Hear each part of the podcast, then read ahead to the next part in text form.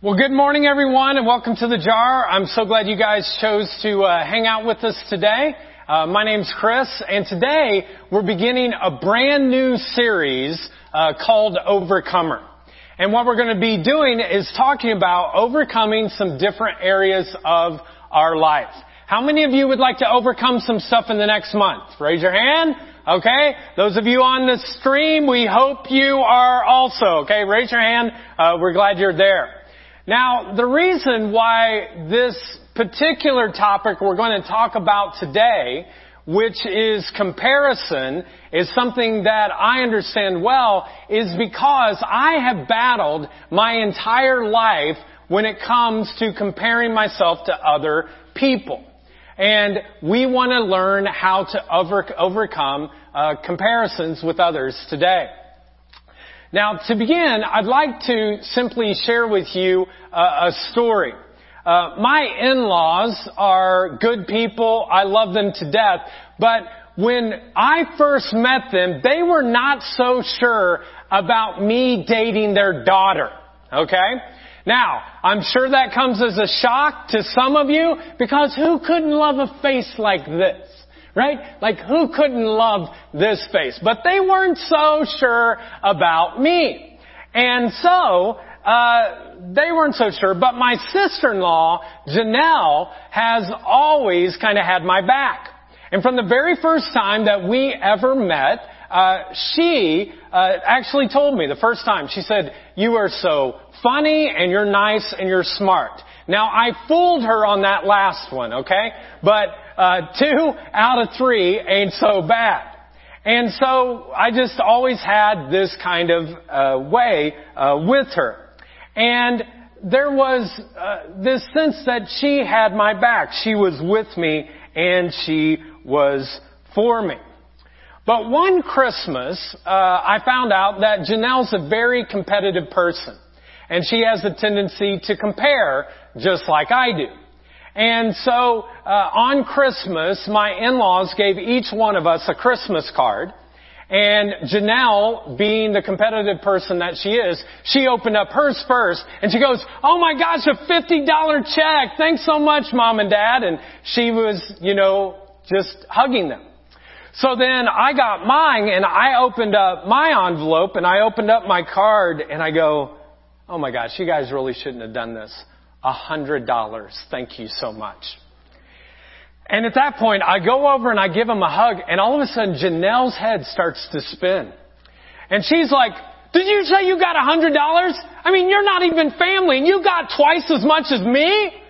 And at that point, I started thinking to myself, like, I've got to come clean. And so I did. I came clean, and I turned to her, and this is what I said. They love me more than you. And she started getting angry and my in-laws did and a fight was just about ready to take place when all of a sudden, no, no, no, no, no. I only got $50 as well. Folks, the curse of comparison is something that you and I struggle with in all areas of our life. And it kind of leads me to our big idea this morning, and this is your first fill-in, either in the program or on your app on your phone, and it's this. The fastest way to kill something special is to compare it to something else. The fastest way to kill something special is to compare it to something else. It's like when you get a car. You get a car and you love your car and it's a nice car and everything's fine until your best friend gets an SUV with all the bells and whistles and all of a sudden you're not so fine because the fastest way to kill something special is to compare it to something else. Or you have a TV, you like your TV, your TV's fine, but then the neighbor gets a big screen TV, HD, and says, come watch it, and then all of a sudden it's not so fine because the best way to kill something special is to compare it to something else. Now, uh, this happens in multiple different ways because of this truth. Whenever comparison begins, contentment ends. Whenever comparison uh, begins, contentment ends. We see this all the time in social media, right? You wake up, you're having a good day, everything's fine, the day goes fine. You get home, you start flipping through Facebook, Instagram, uh, you know, Twitter, whatever it is, and you look at a picture of all of your friends at a party, and they're having fun, and you start wondering yourself, why wasn't I invited? Like, why didn't they think of me? Why is my picture not in that particular party? Now, how many of you, by a show of hands, those of you on the stream, you can participate as well, how many of you went somewhere warm for spring break? Raise your hand, go ahead, raise your hand, raise your hand. Guess what? I hate you. Okay? I didn't go anywhere. We stayed in Indiana. That's what we did. It did not get better until the weekend. And you know what I saw though? All of your pictures out on the beach. You know the typical picture too of a person sitting on a lawn chair with their legs out reading a book. Wish you were here with their toes only showing. Why do you always have to do that picture? Why can't it be something else? But that's it. Folks, it's so easy for us to lose contentment when we tend to compare to others. And God must have known that you and I would really struggle with this, even if we didn't say it out loud. And so throughout scripture, He gives multiple different verses to help us to overcome the curse of comparison. One of them is found in 2 Corinthians, which is in the first, or the second half of the Bible in the New Testament. And a guy by the name of Paul, who wrote close to half of the New Testament and one of Jesus' closest friends, said this. He said, we don't dare, what's the next word? Compare ourselves with other people, what's the next word? Comparing ourselves with each other, using ourselves as the standard of measurement, how ignorant.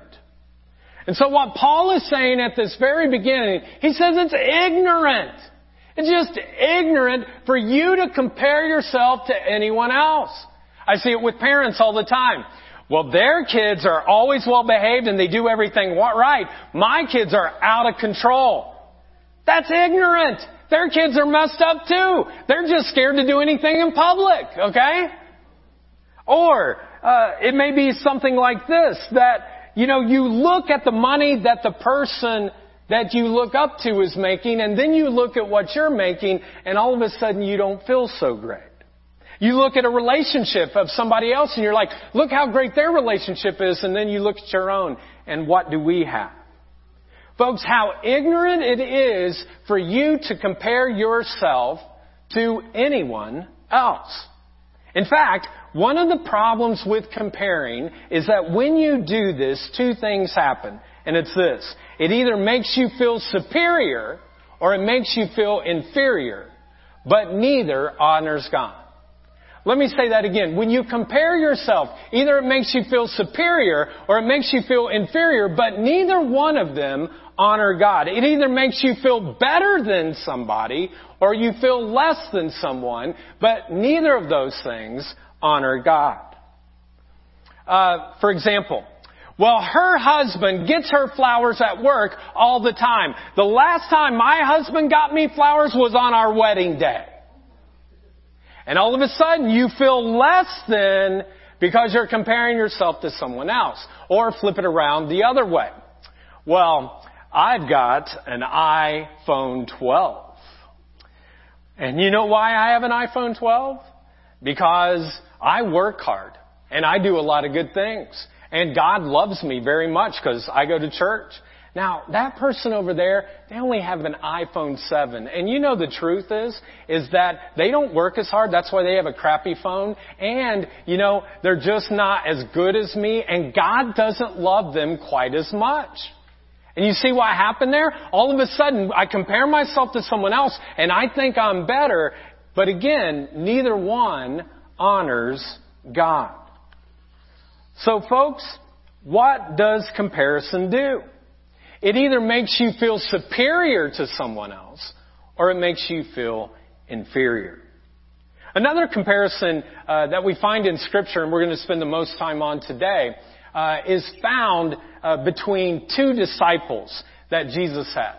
A guy by the name of Peter and a guy by the name of John. Now, both of these guys had great potential. Jesus saw that in them. They both were fishermen. But the truth is they had a competitive kind of nature with one another. And they were regularly kind of asking Jesus like, who's your favorite? Do you like me more? How'd I do with this? Is things good? And they were constantly kind of comparing to one another. And so there's this little competition going on. And do you know why? Because they were regular people. People compare themselves all the time and the disciples were no different. Now John, in my opinion, and it's just in my opinion, was a little bit annoying. Okay? He just was.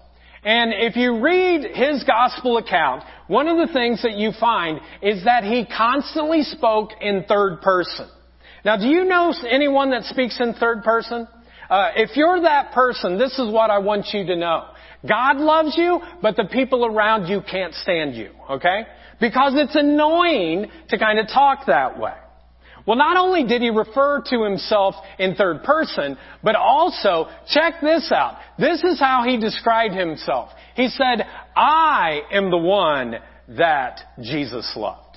Okay? I am the one that Jesus loved. I mean, uh, John doesn't hold back words. He actually tells everybody else, hey, all the rest of the disciples were okay, but I am the one that Jesus loved.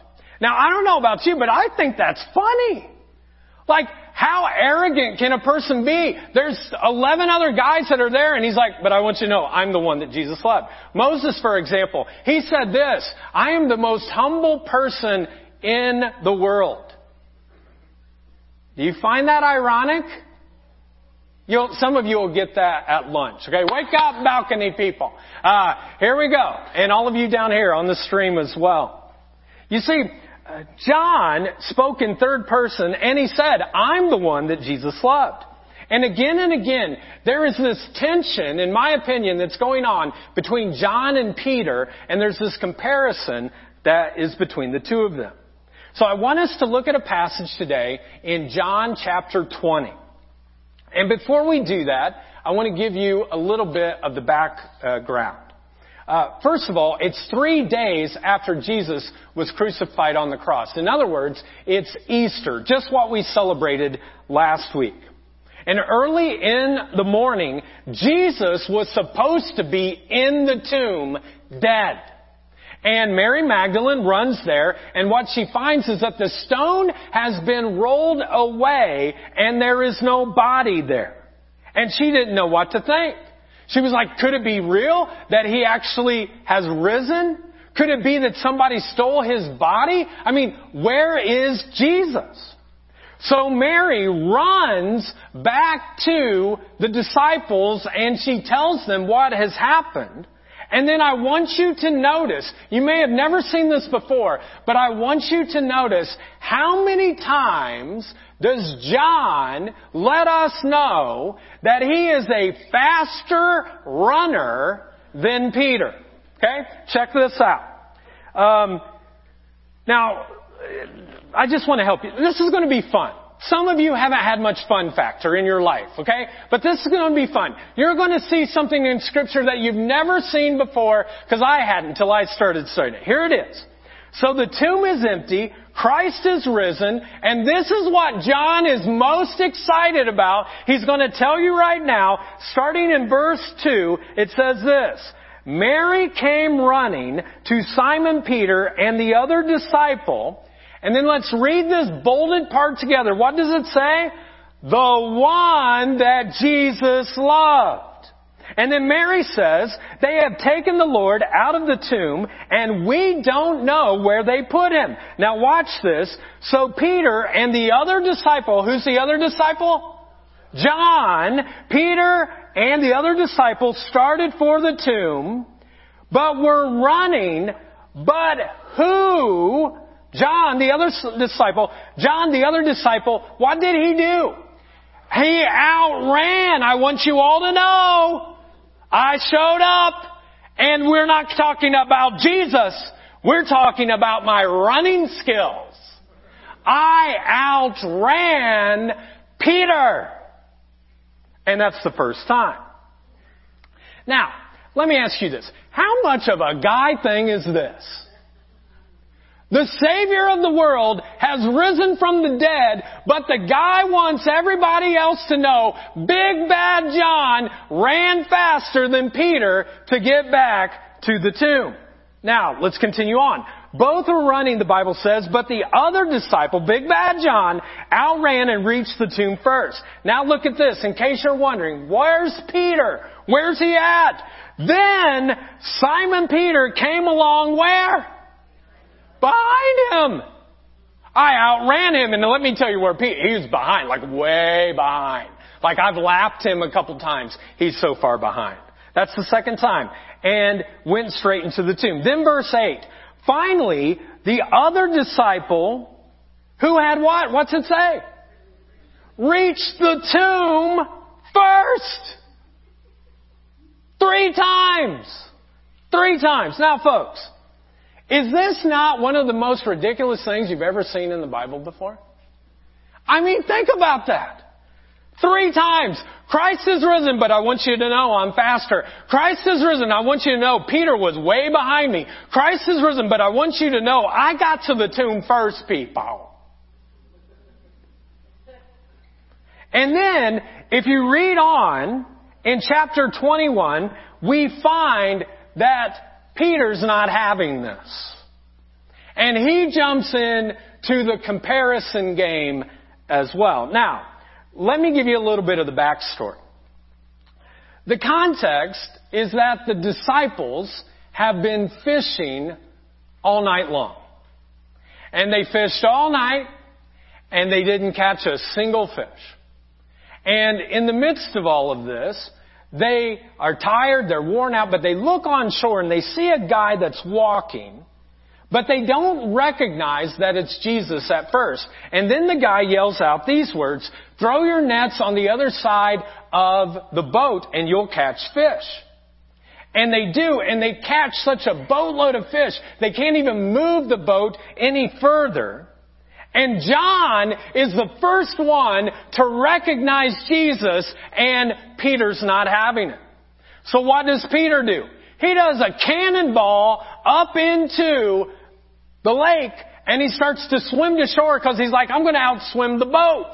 That's what happens when comparison comes. You think you can do more than someone else. And he tries to swim to the shore, but the boat gets there first.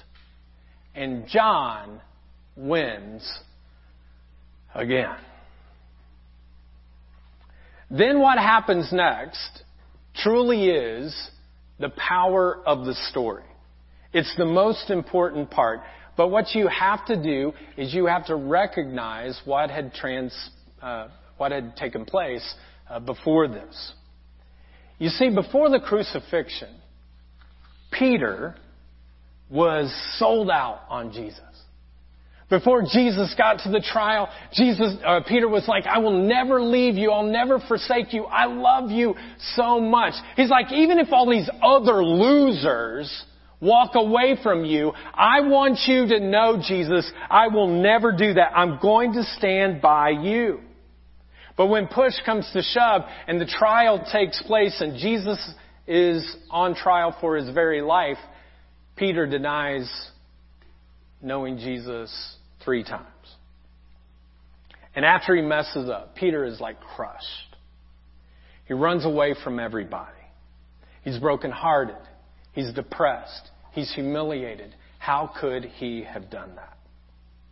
And then he encounters Jesus on the beach, and he's not even the first one to get there. He's the last one to get there. All the other disciples have been there. Jesus is making breakfast for them. And then all of a sudden, Peter shows up, and he's last, and he feels like a loser. And as Peter walks onto the shore, Jesus turns to him, and this is what he said. He said, Peter, do you love me? And Peter goes, Lord, you know that I love you. And then Jesus says, Well, feed my sheep. And then the second time, he comes to him and he says, no, no, no, Peter, seriously, do you love me? And at this point, he's like feeling the shame. Lord, you know that I love you, then feed my sheep. And then finally, a third time comes and he says, Peter, and he uses a different word. He uses the Greek word agape. It means this unconditional, full out love. I'm loving you. And Peter says, you know that I love you. And he says, feed my sheep. And it's from that background then where three times he denies him, and three times Jesus says, I love you, I love you, I forgive you, and this beautiful moment. And then look at what it says in verse 20. Peter turns around and saw him behind him. And who does he see? The disciple that Jesus loved. He's having this moment. It's like this beautiful moment, just him and Jesus. And what's Peter concerned about? Who's behind me? So he's having this encounter and then all of a sudden it's like, well, what does Peter do? He just turns around. Jesus was like saying, I love you. And he's like, he's turning around on him. And there's John. And why does he look at John? Because John's my competition. And Peter asked Jesus, what about him, Lord? What about him? You told me to feed your sheep, but what about him? I want to know, what's his assignment? Is his assignment going to be better than mine? And Jesus replied to Peter, he said, if I want to have him remain alive until I return, what is that to you? Like, why are you worried about the guy behind you? Why are you worried about that? Why are you wasting your time on him? I'm talking to you right now, Peter. Why are you doing that? And Jesus says this then. As for you, let's all say it together. What's it say? As for you, Jesus says what? Follow me. He's like, why are you worrying about John? I'm here with you. You follow me. Your assignment is to follow me. Your lane is to feed my sheep. Feed my sheep, Peter. Quit worrying. Quit trying to compare yourself to somebody else. Folks, we have to understand, you and I have to understand this, that we cannot faithfully follow Jesus if we're always comparing ourselves to the people around us. What about them? What are they doing? How are they doing? Why are they doing so well? I'm not doing so well. What's going on? Why are they getting the attention? Why do they seem to be so much more blessed by God than I do? You see, folks, there's a question that you and I have to answer, and we've got to get this right. We cannot mess this one up, or we'll be miserable and dissatisfied for the rest of our lives. And this is the question that you and I have to answer, and this is it. Who or what is going to define your worth? Who or what is going to define your worth? And only you can answer that. Now, I'm going to meddle right now, okay? I'm going to get up in your business here just for a second, okay? And this is what I want to say. Some of you are trying to live your life for a dad who's already dead. Some of you are trying to live your life for your mom who has expectations that you're never going to meet.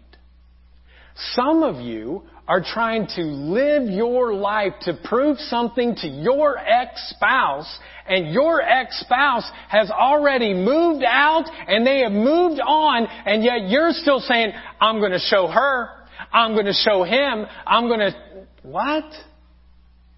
Some of you are trying to live your life to please your friend. But this is what I want you to know. Whoever the them is in your life that you're trying to please, ultimately is not going to make it. So, let me ask you this question. Who is the them in your life? Who is it that you find yourself constantly comparing, even if you don't say it out loud. Because I just want to tell you this this morning.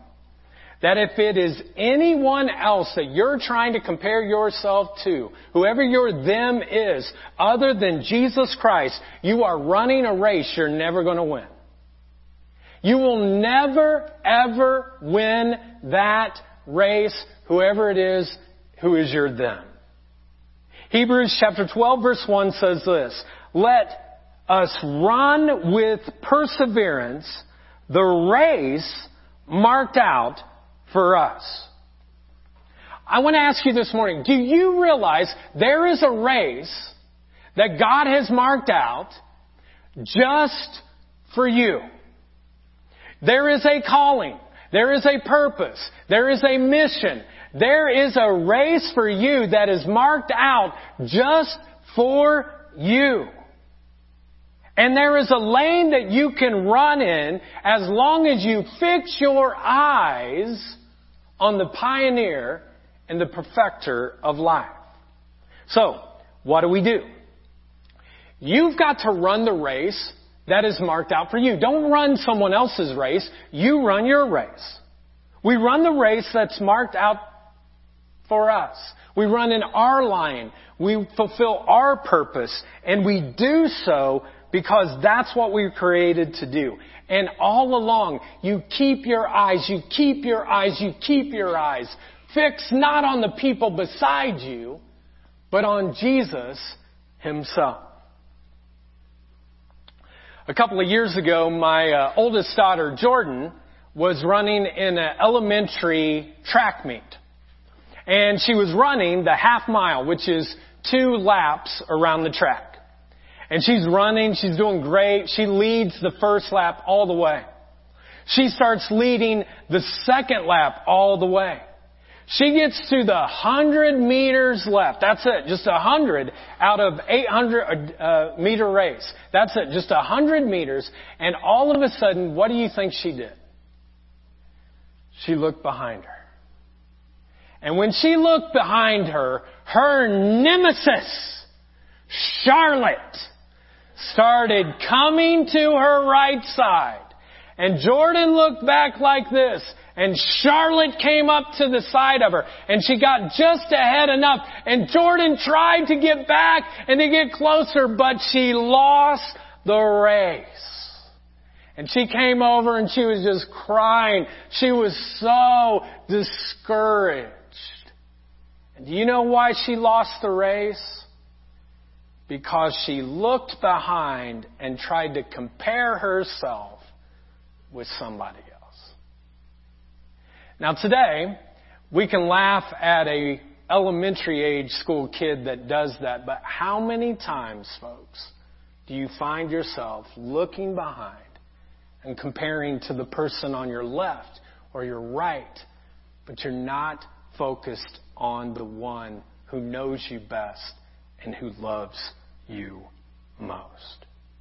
You stay in your lane. You run your race. You don't have to compare yourself to anyone else. You don't look at what John's doing. You don't look at what Charlotte's doing. You just do what you do and you follow the one who is calling you to run your race. Folks, this is what I want you to know today. You can't run anybody else's race. And where we lose a lot of our energy is trying to run the race of somebody else rather than running the one that God has called us to run. And this is what I want you to know. When other people run a race and they beat you in it, from your perspective, celebrate them. Give thanks to God for them. If someone's doing something better, don't get resentful and nasty and angry. Celebrate them. Uh, one of the things that uh, early on, when we moved to our new houses, I would drive by different churches and I would just tell myself, God, I'm going to start praying for each one of these. And so there's eight churches every Sunday morning when I pull in from our house. I'm praying for each one of them. I want to celebrate them because we're all on the same team. You know, uh, the problem though for me is that I'm a competitive person. And I haven't always had that sense of celebrating other people. For example, when I was in high school, uh, I wanted to be the best at everything and I wanted to compete and I would compare. How was I compared to this person when it came to track or to cross country or to basketball? And because I'm so competitive, uh, that didn't stop at high school, but when I got into college, then I did the same thing. And I really wanted to find a wife, and so I would start comparing myself to other guys. Like, well, he's not as fit as I am. Uh, he's not as strong as I am. Of course, he's not as good looking as I am, you know. And I would have this comparison thing going on. And then once I became a pastor, I would compare myself to other pastors to see if I was better communicator than they were or was our church bigger than their church. And then I got married and then all of a sudden I'd compare myself to other husbands and then I became a father and I'd compare myself to other dads. And this is what I finally realized in my, uh, mid 30s was this, that when you're trying to compare yourself to other people, life isn't as much fun.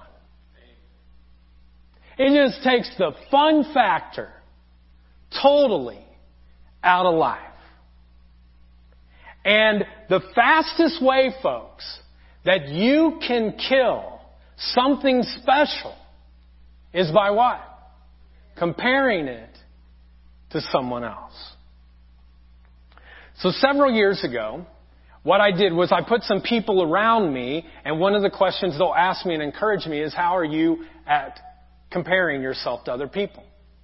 I actually went to counseling because I would get so overwhelmed and I didn't want to live like that. I, I wanted to have fun in my life and so I put that around me and there was so much healing that took place in my life and everything was going well. And then COVID hit.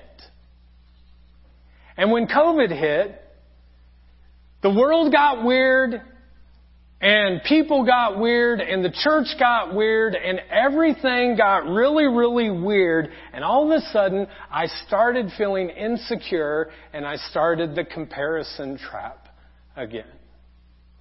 Comparing myself to what this pastor is doing, comparing myself to what other churches are doing, and all of a sudden, I just got overwhelmed. And you put in there some multiple transitions and challenges and people coming and people leaving, and I got sucked right back into the comparison curse.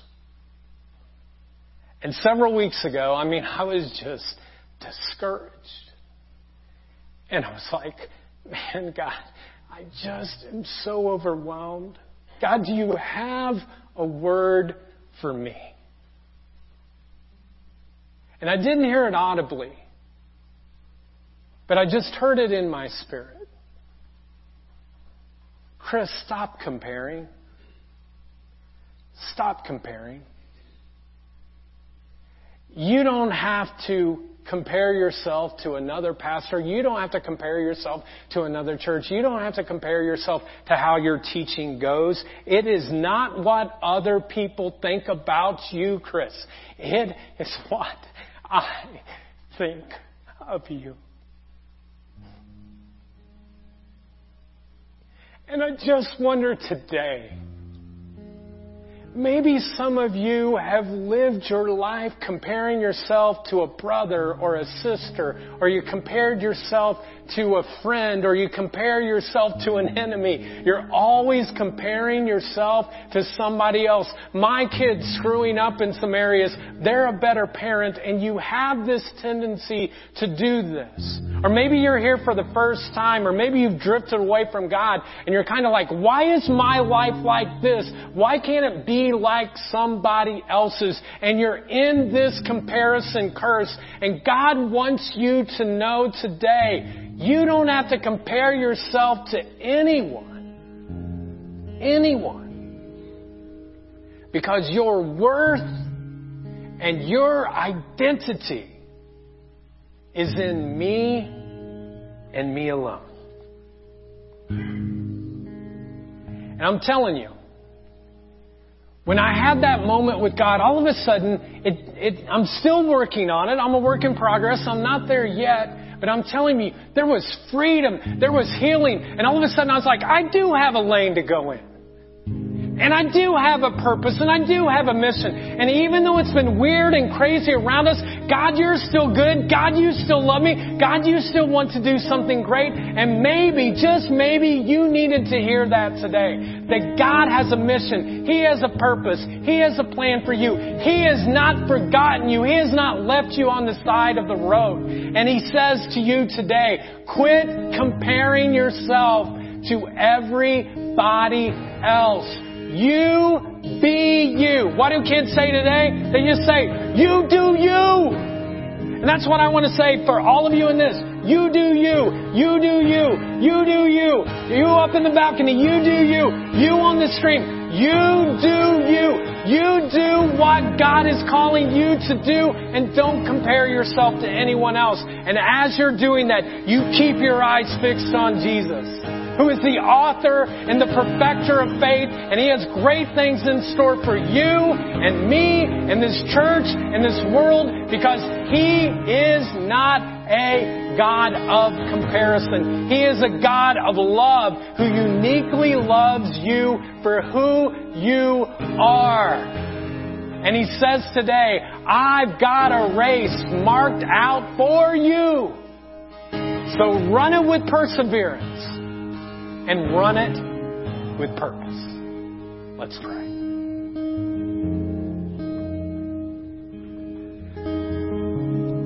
Loving God, nobody can beat us at being us. And so would you remind us this morning, God, to not to look the left or the right, but to keep our eyes focused on you. Help us to trade in our comparison spirit with your spirit. Now, the truth is, maybe some of you are sitting there right now and you're like, you know what, Chris? Yeah, that's me, man. Or that's me. I get sucked into comparisons all the time. I don't want it to be that way, but the truth is, I do. And if you're kind of at a point where you're just done with that. You're done feeling less than or more than because neither one of those really honor God. Would you just raise your hand? Just be bold, say, yeah, that's me. I, I have a tendency to compare myself to other people. Let me pray for you. God, I pray right now for each hand that's lifted. Help us to be overcomers of the comparison trap. Help each person with a hand raised to know that they are loved and cared for, that you've called them to do great things. Help them, God, not to be tempted by what's on their left or their right. God, help them to know that they have a lane, they have a race, and God, that you would give them the strength to be faithful in what you've called them to do for them to know that they cannot win anyone else's race, but you have one marked clearly for them. You can put your hand down. Now, maybe you're sitting there today, and the reality is you're like, man, my whole life I've been comparing myself, and I just don't feel like I'm good enough. I'm not worthy enough. I'm not enough. And why would God want to have anything to do with me? In fact, some of you might say, Chris, if you only know what I did last night, if you only know what I did last week, if you only know what I did last month, if you only know what I did last year, if you only know what I did in college, if you only know what I did in my teenage years, if you only knew, you wouldn't want to have anything to do with me. I just want you to know you're wrong. You're dead wrong. I'm not like that, and this church is not like that. And we are a people who want to embrace anyone because the truth is you're not alone. And if you feel tired, if you feel worn out today, if you feel overwhelmed by the things of life, there's one who wants to give you rest and to remind you that you're loved, you're cared for, and that He does not walk away. So today, if you're ready to say, I need that in my life, I need that assurance that I'm never alone, that Jesus is with me. If you want all of your sins forgiven, everything from your past, He can do that today. And God looks down from heaven today. He says, You're unique, you're one of a kind, you're special. I have a race marked out for you. And he says, I want a relationship. I want to give you forgiveness. I want to give you love. Scripture says, whoever, and that includes the person sitting in your seat or the person who's on the stream right now, that includes you. Whoever calls on the name of the Lord will be saved, will be made whole, will be made complete. And God wants to do that in your life today. So if today you're ready to do that for the first time, or you're ready to say, you know what, I've drifted long enough. I've been comparing everything in my life, and I need that to stop. And I'm going to invite you into a prayer. And it's not a prayer that you pray by yourself, but we pray it together in unity. Let's pray. Just repeat after me. Heavenly Father, I trust you with my life. Save me from my sins. Forgive me.